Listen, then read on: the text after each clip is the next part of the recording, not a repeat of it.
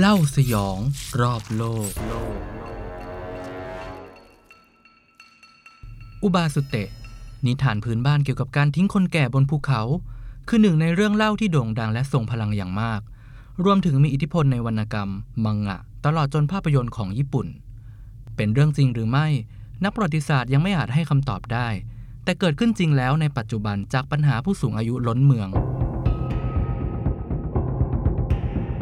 สวัสดีแฟนๆ เล่าเรื่องรอบโลกทุกท่านครับ พบกับพอดแคสต์เล่าสยองรอบโลก episode 3วันนี้เรื่องที่จะเล่าอาจจะไม่สยองเท่าไหร่เนาะเป็นเรื่องเศร้ามากกว่า เพราะว่าเกี่ยวกับประเพณีหรือว่าธรรมเนียมการทิ้งคนแก่บนภูเขา ที่เรียกกันว่า อุบาสุเตะอุบาสุเตะเนี่ยถ้าแปลตรงตัวตามภาษาญี่ปุ่น แปลว่าการทอดทิ้งหญิงชรา หรือว่า granny dumping อะไรอย่างนั้นนะฮะ มีคำครับที่เรียกรวมพิธีกรรม หรือว่าธรรมเนียมแบบนี้เหมือนกันเรียกว่าโอยาสุเตะแปลว่าการทอดทิ้งพ่อแม่ฮะทั้งอุบาสุเตะและโอยาสุเตะเนี่ยเป็นกึ่งกึ่งตำนานนิทานพื้นบ้านที่ปรากฏในวรรณกรรม หรือว่าการเล่นละครแบบญี่ปุ่นที่เรียกกันว่าละครโน ถ้าใครเคยเห็นภาพก็จะเป็นละครที่ผู้แสดงเนี่ยจะสวมชุดกิโมโน แล้วก็จะใส่หน้ากาก แล้วก็จะมีเครื่องดนตรีพื้นบ้านแบบญี่ปุ่น ตัวละครก็จะขยับร่างกายช้าๆ อันนั้นเรียกว่าละครโนนะ ก็มีการพูดถึงอุบาสุเตะกัน แล้วก็มีทำเป็นหนังด้วย ถ้าให้เปรียบเทียบก็คงจะคล้ายๆวรรณคดีหรือว่านิทานพื้นบ้าน เช่น เรื่องแบบกล่องข้าวน้อยฆ่าแม่บ้านเราอะนะที่ลูกชายโมโหหิว แล้วก็เผลอทุบตีมันดาจนเสียชีวิตอุบาสุเตะมีที่มาจากไหน บางก็ว่า เป็นนิทานพื้นบ้านที่ได้รับอิทธิพลมาจากพุทธชาดกของอินเดียและจีน ข้อมูลจากรองศาสตราจารย์ ดร อัธยาสุวรรณรดาฮะซึ่งเป็นอาจารย์ประจำภาควิชา สาขาญี่ปุ่น คณะอักษรศาสตร์จุฬาลงกรณ์เล่าว่าจริง ๆ แล้วในอุบาสุเตเนี่ยอาจจะมีที่มา 3 หรือ 4 สายชัดๆ ก็คือ เกิดขึ้นในญี่ปุ่นเอง หรือว่ามาจากจีนและอินเดีย มีเรื่องอะไรบ้าง เดี๋ยวจะเล่าให้ฟังทีละเรื่องเนาะ อุบาสเตเรื่องแรกเนี่ยเกี่ยวกับพ่อที่เอาปู่ไปทิ้ง เรื่องของเรื่องก็คือมีครอบครัวหนึ่งอยู่กัน 3 คนก็มีคุณปู่คุณพ่อแล้วก็ลูกชายที่ยังเป็นเด็กน้อย วันหนึ่งเนี่ยพ่อก็ตัดสินใจเอาปู่ไปทิ้ง ก็แบกคุณปู่เนี่ยขึ้นรถเข็น แล้วก็เข็นเข้าป่าขึ้นภูเขาไปพร้อมกับลูกชาย แล้วก็ทิ้งปู่ไว้บนนั้น ทีนี้ขากลับเนี่ยปรากฏว่าเด็กน้อยเนี่ยดันเอารถเข็นกลับมาด้วย พ่อก็สงสัยว่า เอากลับมาทำไม เพราะว่าตามความเชื่อแล้วเนี่ยไม่ควรเอารถเข็นกลับมา เพราะพ่อมองว่ารถเข็นเนี่ยจะเป็นสิ่งอัปมงคลจะนำความชั่วร้ายเข้ามาที่บ้าน เด็กน้อยก็ตอบว่าที่เอากลับมาเนี่ยก็เพราะว่าเขาเข้าใจแล้วว่า ถ้าเขาโตขึ้นเป็นผู้ใหญ่เนี่ย พ่อก็จะแก่ตัวลง และเขาก็ต้องใช้รถเข็นเนี่ยเข็นพ่อเพื่อเอาไปทิ้ง นี่ก็เลยเป็นเหตุผลที่เขาต้องการเก็บรถเข็นไว้พอพ่อได้ยินก็ตกใจแล้วก็รู้สึกเสียใจฮะก็เลย กลับไปพาปู่กลับมา ซึ่งเรื่องแรกนี้เนี่ยอาจารย์ดรอัธยาเนี่ยก็มองว่าน่าจะเป็นตำนานที่ได้รับอิทธิพลมาจากจีนนะ เพราะว่าพูดถึงผู้ชายแล้วก็มีการแบบเชิดชูความกตัญญูของลูกชายเป็นหลัก ซึ่งก็เป็นแนวคิดของจีน ส่วนตัวเนี่ยเราคุ้นกับเรื่องแรกมากเลยนะ เราคุ้นๆว่าเหมือนเคยอ่านในหนังสือผีสมัยเด็กๆอะ่ะ พวกหนังสือผีญี่ปุ่นแบบจ้าเอผีญี่ปุ่น โรงเรียนผีดุอะไรอย่างเงี้ยคุ้นๆมากเลยว่า เหมือนเคยอ่านเรื่องนี้ ก็เป็นไปได้ว่าอาจจะเป็นได้รับอิทธิพลมาแล้วก็กลายมาเป็นตำนานของญี่ปุ่น อุปสุเตเรื่องที่สองเกี่ยวข้องกับเมืองเมืองหนึ่งครับที่ปกครองด้วยระบอบกษัตริย์ แล้วก็กษัตริย์เนาะก็อย่างที่ทุกคนรู้ว่ามีอำนาจในการออกนโยบายต่างๆ ประเด็นคือกษัตริย์คนนี้ไม่ชอบคนแก่ รู้สึกว่าการมีผู้สูงอายุเนี่ยเป็นสิ่งที่สิ้นเปลือง แล้วก็ไม่จำเป็นต่อสังคม เขาก็เลยออกนโยบายว่าให้กำจัดผู้สูงอายุที่อยู่ในเมือง ตัวเอกของเรื่องเนี่ยก็คือเสนาบดีที่ทำงานรับใช้กษัตริย์ นิทานก็เล่าว่าเสนาบดีคนเนี้ยเป็นคนที่มีความกตัญญูมาก แล้วก็รักแม่ของตนมาก เสนาบดีก็ไม่ต้องการให้แม่ของตนเนี่ยถูกกำจัด เขาก็เลยเอาแม่ไปซ่อนในยุ้งฉางฮะเพื่อไม่ให้ทหารหรือว่าให้ข้างบ้านเนี่ยมาเห็น แล้วเรื่องราวก็ผ่านเวลามาวันหนึ่งมี เมืองอื่นครับที่เป็นอาณาจักรอื่นเนี่ยต้องการที่จะบุกตีเมืองนี้ แต่ว่าอาณาจักรนั้นเนี่ยอยากจะทดสอบว่าเมืองเนี่ยมีคนที่มีสติปัญญา มีความเฉลียวฉลาดพอไหม เมืองเนี่ยก็เลยส่งคำถามมาอย่างพระราชา ถ้าตอบได้เนี่ยเขาก็จะไม่ตี แต่ว่าถ้าตอบไม่ได้เนี่ยเขาก็จะบุกมาตีคำถามก็คือมีอยู่ว่าถ้าสมมติว่ามีม้าสองตัวที่มีรูปร่างหน้าตาเหมือนกันทุกอย่าง เราจะรู้ได้ยังไงว่า ม้าตัวไหน เป็นม้าตัวที่เป็นพ่อแม่ และม้าตัวไหนที่เป็นตัวลูก ปรากฏว่าพระราชาก็ไม่รู้ว่าจะทดสอบยังไง คนในวังก็ไม่มีใครรู้เลย เสนาบดีก็เลยอาสาว่าจะช่วยหาคำตอบด้วยกัน กลับไปที่บ้านฮะแล้วก็เอาคำถามนี้ไปถามแม่ แม่ที่อยู่ในยุ้งฉางที่ซ่อนตัวมานานเนี่ยบอกว่าวิธีง่าย ๆ เลยลูก เอาหญ้ามากองข้างหน้าหนึ่งกอง แล้วก็ดูว่าม้าตัวไหนเนี่ยที่ถอยหลังไปก่อนเนี่ย แปลว่าม้าตัวนั้นเนี่ยเป็นม้าพ่อแม่ แม้ว่ารูปร่างหน้าตาจะเหมือนกันก็ตาม แต่ว่าม้าพ่อแม่เนี่ยจะต้องให้ลูกกินก่อนเสมอ เสนาบดีได้คำตอบก็ไปบอกพระราชา ปรากฏว่ามันก็เป็นคำตอบที่ถูกต้องฮะเมืองนี้ก็เลยรอดพ้นจากอาณาจักร พระราชาก็ประทับใจแล้วก็ประจักษ์ได้ว่าเฮ้ยจริง ๆ แล้วเนี่ยผู้สูงอายุก็มีคุณประโยชน์ต่อสังคมเหมือนกันนะ เพราะว่าด้วยภูมิปัญญาและด้วยความรู้ที่เขาสั่งสมมาตลอดชีวิตเนี่ย สามารถให้อะไรในสิ่งที่คนในวัยเดียวกันอาจจะไม่รู้ก็ได้นะพระราชาก็เลยยกเลิกนโยบายดังกล่าว ซึ่งเรื่องที่2เนี่ยเขาก็คาดกันว่าอาจจะเป็นพุทธชาดกมาจากอินเดีย แล้วก็ส่งต่อมายังจีนแล้วก็ญี่ปุ่นอีกที บางครั้งเนี่ยตัวดีเทลคำถามเนี่ยก็จะเปลี่ยนไปในแต่ละท้องที่เนาะบางเรื่องก็เป็นคำถามอื่นอุบาสุเตะเรื่องที่3ฮะเกี่ยวกับการเอาคุณป้าไปทิ้ง เพราะว่าตัวละครเนี่ยถูกภรรยายุ จะคล้ายๆเรื่องแรกก็คือมีครอบครัวครอบครัวหนึ่งมีหลานชายที่อาศัยอยู่กับป้า แล้วก็คุณป้าเนี่ยเลี้ยงดูมาตั้งแต่เด็ก ๆ จนโตเป็นหนุ่ม แล้ววันหนึ่งเนี่ยหลานก็แต่งงานมีภรรยา ปรากฏว่าภรรยาที่แต่งเข้าบ้านเนี่ยไม่กินเส้นกับคุณป้าที่อยู่ด้วย ไม่ชอบ ตัวภรรยาที่มาอยู่ใหม่เนี่ยก็เลยใส่ร้าย ยุแยง สามี ก็ด้วยความรักเนาะตาบอด วันหนึ่งเนี่ยสามีก็ตัดสินใจว่าจะเอาคุณป้า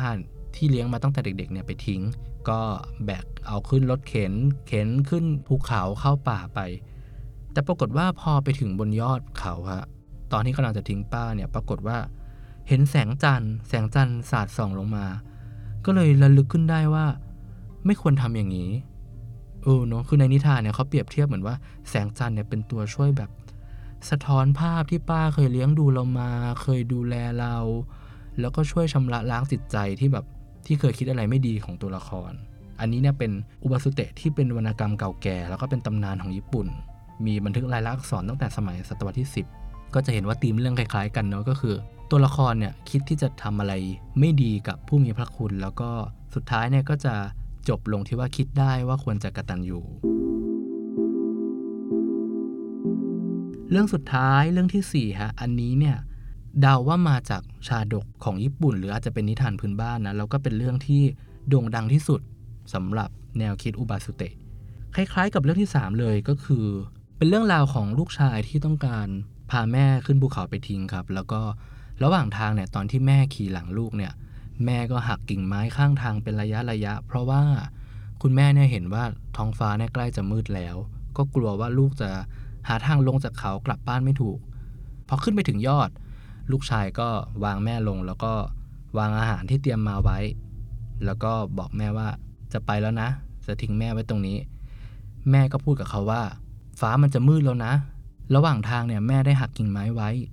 ถ้าลูกกลัวหลงเนี่ยให้ดูกิ่งไม้ที่หักไว้ แล้วก็เดินตามรอยทางนั้นไป ก็จะกลับถึงบ้านได้อย่างปลอดภัย ลูกชายก็อึ้งไปแล้วก็มองไปที่แม่ก็เห็นว่า ที่มือของแม่เนี่ยมีแบบบาดแผล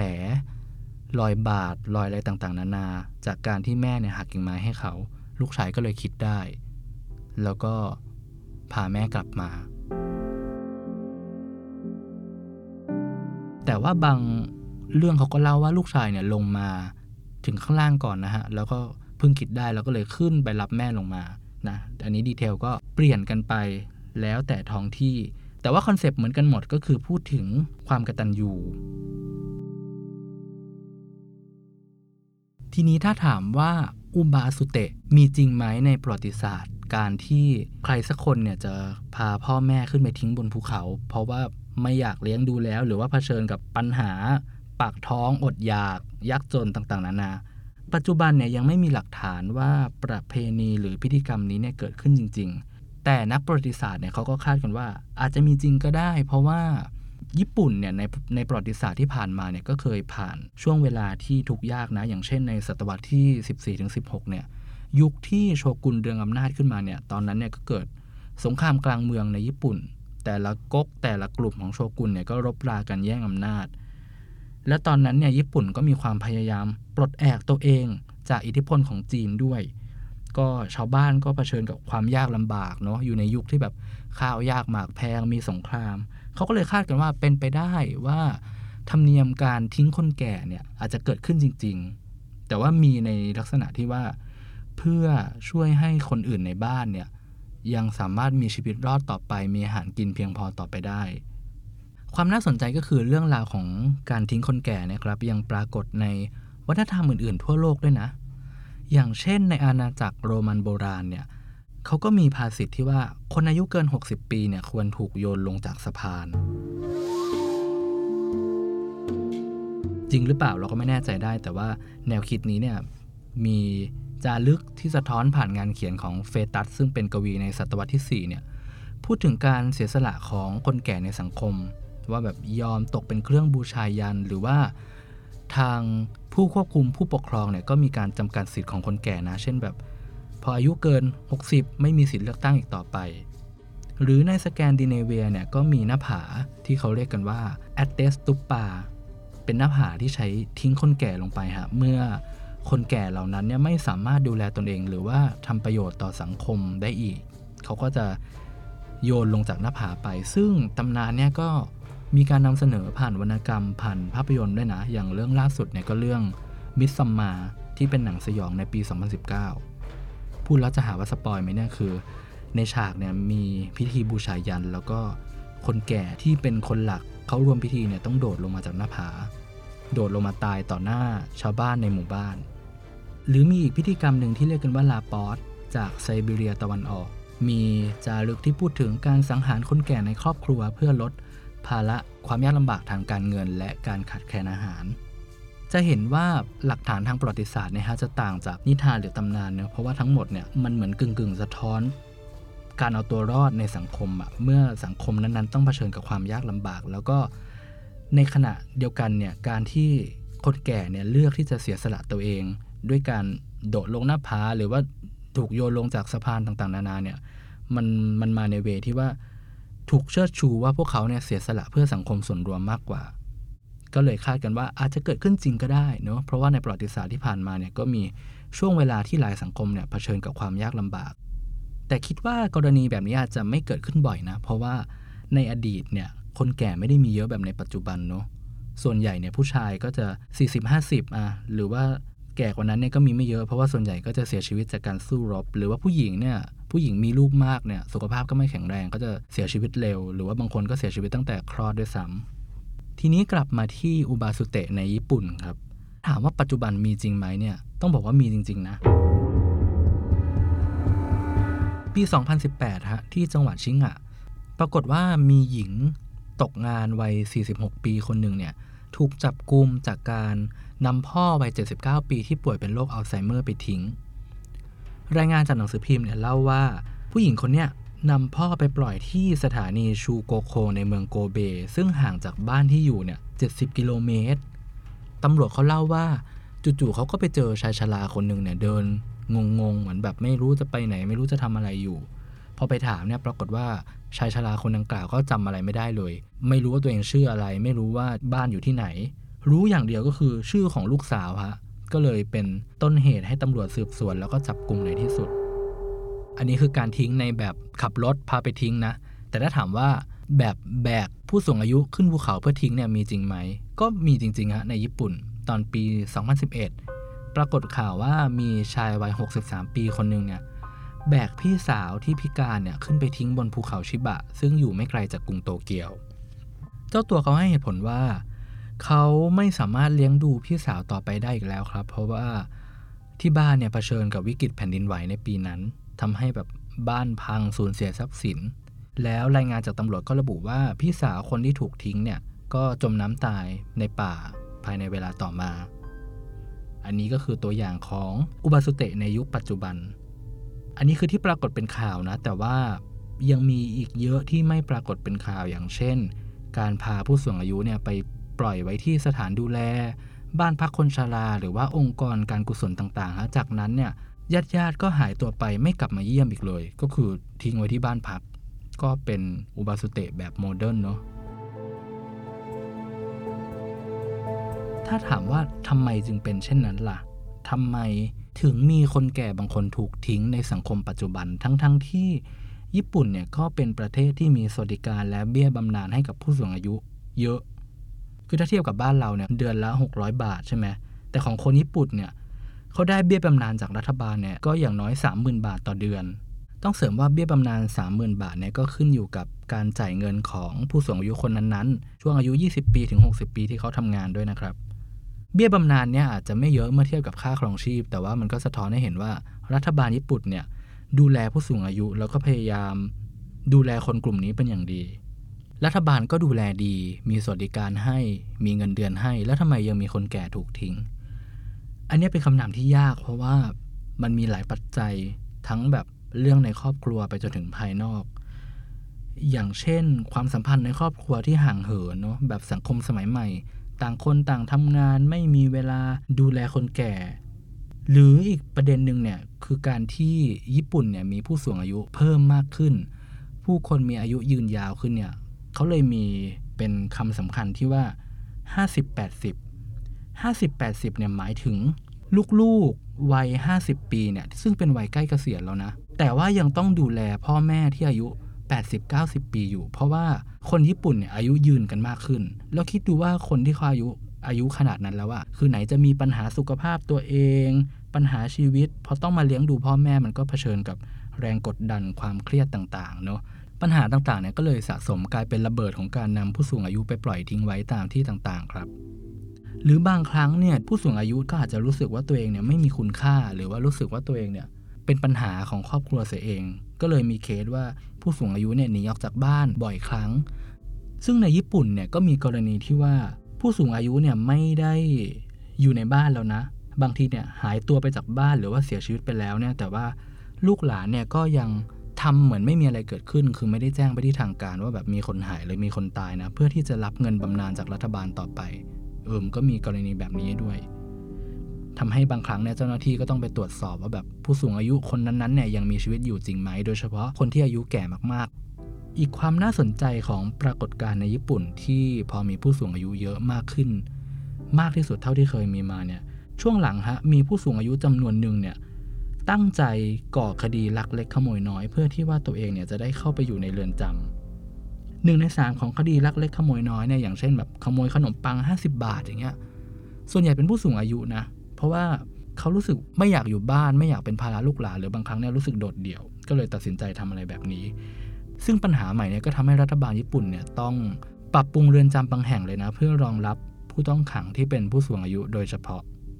นี่คือปรากฏการณ์ที่เกิดขึ้นของสังคมญี่ปุ่นในปัจจุบันและ คาดกันว่าในอนาคตเนี่ยอาจจะทำให้เกิดอุบาสุเตะมากกว่านี้ก็เป็นไปได้ครับเพราะว่าตอนนี้ญี่ปุ่นกำลังเผชิญกับปัญหาผู้สูงอายุที่เยอะแบบที่ไม่เคยมีมาก่อน ตัวเลขอยู่ที่เท่าไหร่เขาคาดกันว่าจากจำนวนประชากร 126 ล้านคนครับปัจจุบันเนี่ยน่าจะร้อยละ 18 ของประชากรเนี่ยเป็นกลุ่มผู้สูงอายุที่มีอายุมากกว่า 75 ปี แต่ถ้ามากกว่า 60 ปีเนี่ยสัดส่วนอาจจะอยู่ที่ร้อยละ 25 หรือ1ใน4ของประชากรเลยนะ มันเป็นปัญหาตรงที่ว่ารัฐบาลเนี่ยต้องดูแลผู้สูงอายุกลุ่มนี้ ซึ่งเงินบำนาญเนี่ยก็มาจากเงินภาษีที่วัยแรงงานของญี่ปุ่นเนี่ยจ่ายให้รัฐบาล ประกอบกับปัญหาที่ญี่ปุ่นเนี่ยมีประชากรเกิดใหม่น้อยลงมากจำนวนแรงงานในญี่ปุ่นเนี่ยอาจจะลดหายลงไปถึงครึ่งหนึ่งเลยทีเดียว พอจำนวนแรงงานลดลงไปเงินที่รัฐบาลจะเก็บได้จากภาษีของวัยทำงานเนี่ยก็จะน้อยลงไปด้วย นั่นหมายความว่าในอนาคตเนี่ย ญี่ปุ่นเนี่ยอาจเผชิญกับปัญหา รัฐบาลไม่สามารถเลี้ยงดูประชากรผู้สูงอายุได้ เพราะว่าเงินที่รัฐบาลมีเนี่ยมันมีไม่พอกับอายุไขเฉลี่ยของคนที่มันเพิ่มขึ้นเรื่อยๆอะ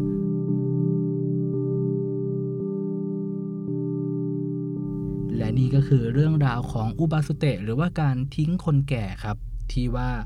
ในนิทานเนี่ยขึ้นเขาไปทิ้งคนแก่ แต่ในปัจจุบันเนี่ยกลายเป็นว่า การทิ้งคนแก่เนี่ยมีนิยามมากมายเลยตั้งแต่ทิ้งจริง ๆ ไปจนถึงทิ้งแบบอยู่ด้วยกัน แต่ว่าไม่ได้ดูแลหรือไม่ได้เหลียวแลเนาะซึ่งก็เป็นปรากฏการณ์ใหม่ที่เกิดขึ้นในญี่ปุ่น เพราะว่าในประวัติศาสตร์มนุษย์เนี่ยไม่เคยมียุคสมัยใดมาก่อนเนาะที่เราจะมีคนแก่มากขนาดนี้ แล้วก็มีแนวโน้มว่าจะมากขึ้นเรื่อยๆ ในขณะที่เด็กเกิดใหม่เนี่ยกำลังน้อยลง ก็ต้องติดตามกันต่อไปในอนาคตว่าอุบาสุเตะยุคใหม่จะเกิดขึ้น มากกว่านี้ไหมและจะมีหน้าตาเป็นอย่างไรรวมถึงในประเทศเราเองด้วยซ้ำขอบพระคุณทุกท่านที่ติดตามเล่าสยองรอบโลกแล้วพบกันใหม่สัปดาห์หน้านะครับ ขอบคุณครับ เล่าสยองรอบโลกโลก